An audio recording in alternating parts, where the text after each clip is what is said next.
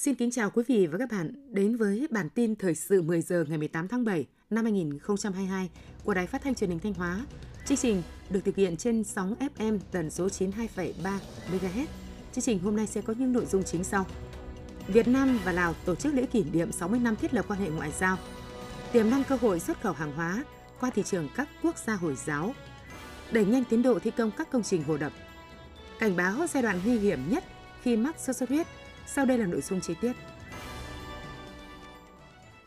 Sáng nay tại Hà Nội diễn ra lễ kỷ niệm 60 năm ngày thiết lập quan hệ ngoại giao Việt Nam Lào và 45 năm ký hiệp ước hữu nghị và hợp tác giữa hai nước. Đây là sự kiện cấp quốc gia, là hoạt động trọng tâm của năm đoàn kết hữu nghị Việt Nam Lào 2022 lễ kỷ niệm 60 năm ngày thiết lập quan hệ ngoại giao và 45 năm ngày ký hiệp ước hữu nghị và hợp tác Việt Nam Lào được xem là một cột mốc trọng đại của tình hữu nghị vĩ đại, đoàn kết đặc biệt và hợp tác toàn diện Việt Nam Lào, là dịp để hai bên cùng ôn lại lịch sử hào hùng của liên minh đoàn kết, chiến đấu Việt Nam Lào, sự giúp đỡ và ủng hộ trí nghĩa, trí tình trước sau như một giữa hai đảng, hai nhà nước và nhân dân hai nước trong thời kỳ đấu tranh giành độc lập cho hai dân tộc trước đây và trong công cuộc xây dựng, phát triển và bảo vệ Tổ quốc ở mỗi nước ngày nay.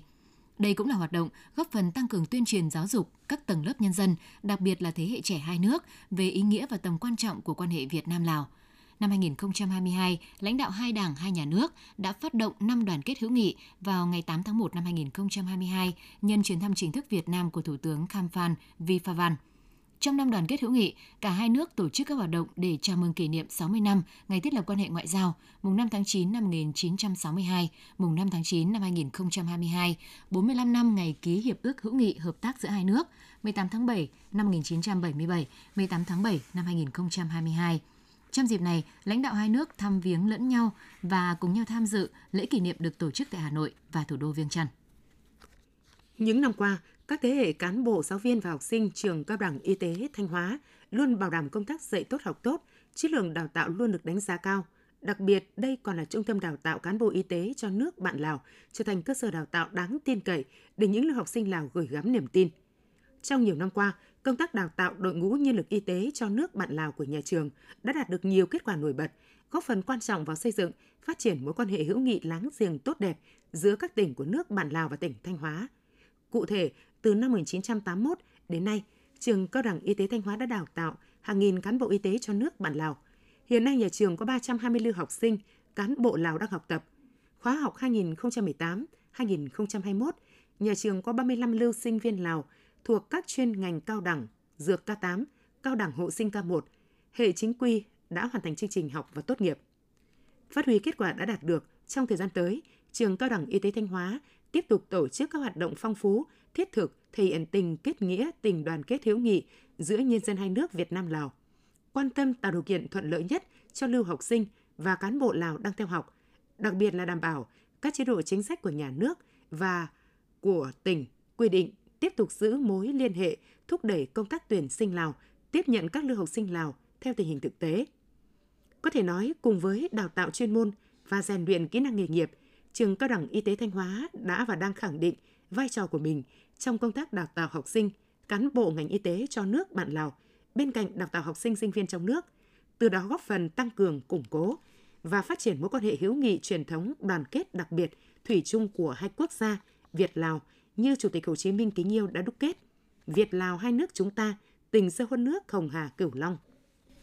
Sáng qua ngày 17 tháng 7 tại khu di tích lịch sử quốc gia đặc biệt Lam Kinh, Sở Văn hóa Thể thao và Du lịch đón đoàn khách gần 2.000 người từ Tổng công ty May Bắc Giang đến du lịch tại tỉnh Thanh Hóa. Đây là đoàn khách du lịch kết hợp sự kiện hay còn gọi là MICE, có số lượng đông nhất đến Thanh Hóa từ trước đến nay.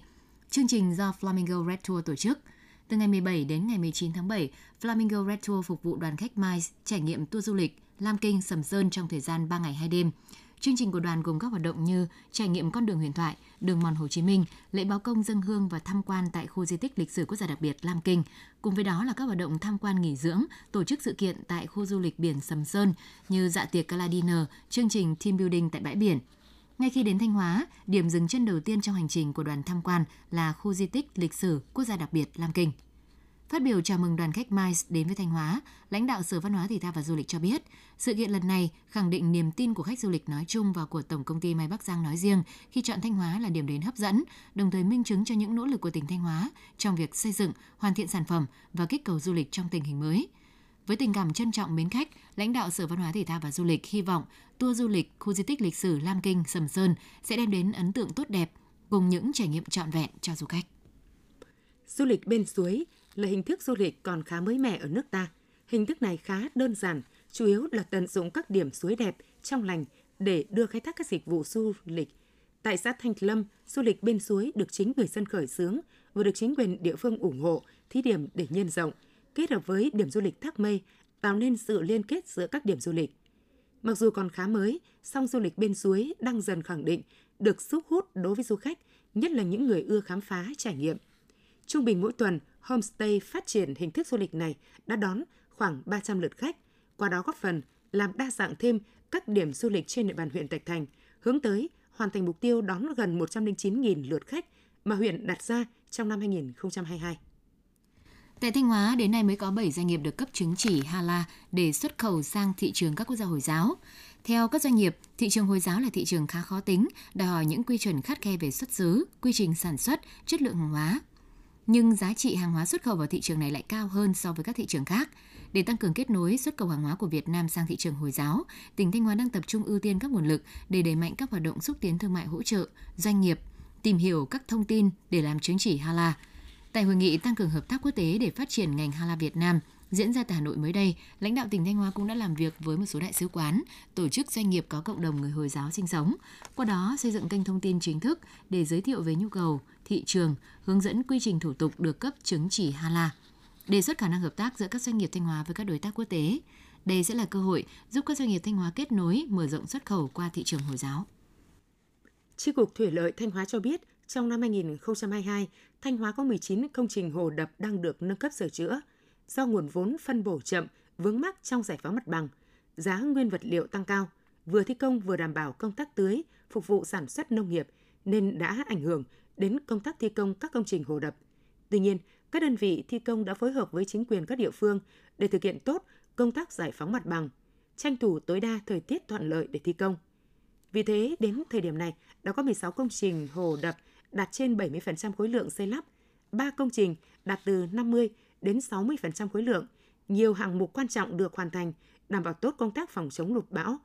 Hiện nay, Sở Nông nghiệp Phát triển Nông thôn Thanh Hóa đang chỉ đạo chủ đầu tư các dự án tập trung kiểm tra, đôn đốc các nhà thầu đẩy nhanh tiến độ thi công, sớm hoàn thành các hạng mục còn lại, đồng thời triển khai xây dựng các phương án đảm bảo an toàn cho công trình trong mùa mưa bão. Theo Sở Giáo dục Thanh Hóa, từ ngày 16 đến hết ngày 18 tháng 7, Ban chấm thi tỉnh Thanh Hóa sẽ tổ chức thống nhất điểm bài thi, sau đó từ ngày 19 đến ngày 21 tháng 7 tiến hành nhập điểm bài thi tự luận trên phần mềm. Do số lượng bài thi lớn nên việc tổ chức nhập điểm bài thi tự luận sẽ được thực hiện trên 8 máy tính so với dự kiến 4 máy tính ban đầu. Sau khi thực hiện thành công khớp phách trên phần mềm, sẽ in biểu kiểm dò từ phần mềm để ban thư ký hội đồng thi thực hiện khớp phách bằng tay ngẫu nhiên ít nhất 20% số bài thi tự luận. Văn phòng Chính phủ vừa có thông báo kết luận của Phó Thủ tướng Chính phủ Lê Văn Thành tại cuộc họp về công tác chuẩn bị triển khai đầu tư xây dựng tuyến đường bộ cao tốc Ninh Bình, Nam Định, Thái Bình, Hải Phòng.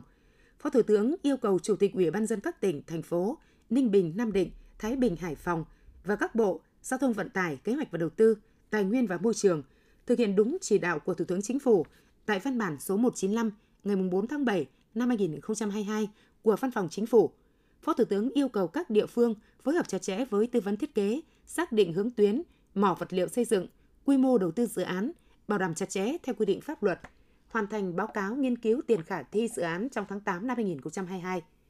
Các bộ ngành ra soát thủ tục, phối hợp chặt chẽ hỗ trợ và hướng dẫn Ủy ban dân tỉnh Thái Bình chuẩn bị triển khai lập hồ sơ trình thẩm định, phê duyệt chủ trương đầu tư thẩm định, phê duyệt đầu tư dự án đầu tư xây dựng tuyến đường bộ cao tốc Ninh Bình, Nam Định Thái Bình theo đúng quy định pháp luật, phấn đấu hoàn thành phê duyệt đầu tư dự án trong năm 2022 và khởi công dự án trong năm 2023.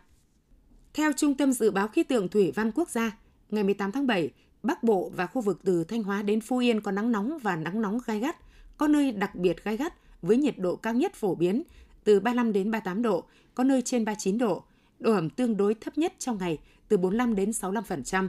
Thời gian có nhiệt độ trên 35 độ C từ 11 đến 17 giờ, cấp độ rủi ro thiên tai do nắng nóng cấp 1. Do ảnh hưởng của nắng nóng và nắng nóng gai gắt kết hợp với độ ẩm trong không khí giảm thấp và gió Tây Nam gây hiệu ứng phơn nên có nhiều nguy cơ xảy ra cháy nổ và hỏa hoạn ở khu vực dân cư bởi nhu cầu sử dụng điện tăng cao và nguy cơ cao xảy ra cháy rừng ở khu vực Trung Bộ. Ngoài ra, nắng nóng còn có thể gây tình trạng mất nước, kiệt sức đột quỵ do sốc nhiệt đối với cơ thể người khi tiếp xúc lâu với nền nhiệt độ cao. Quý vị và các bạn vừa theo dõi bản tin thời sự 10 giờ của Đài Phát thanh và Truyền hình Thanh Hóa. Mời quý vị cùng tiếp tục đón nghe những chương trình tiếp theo của đài chúng tôi.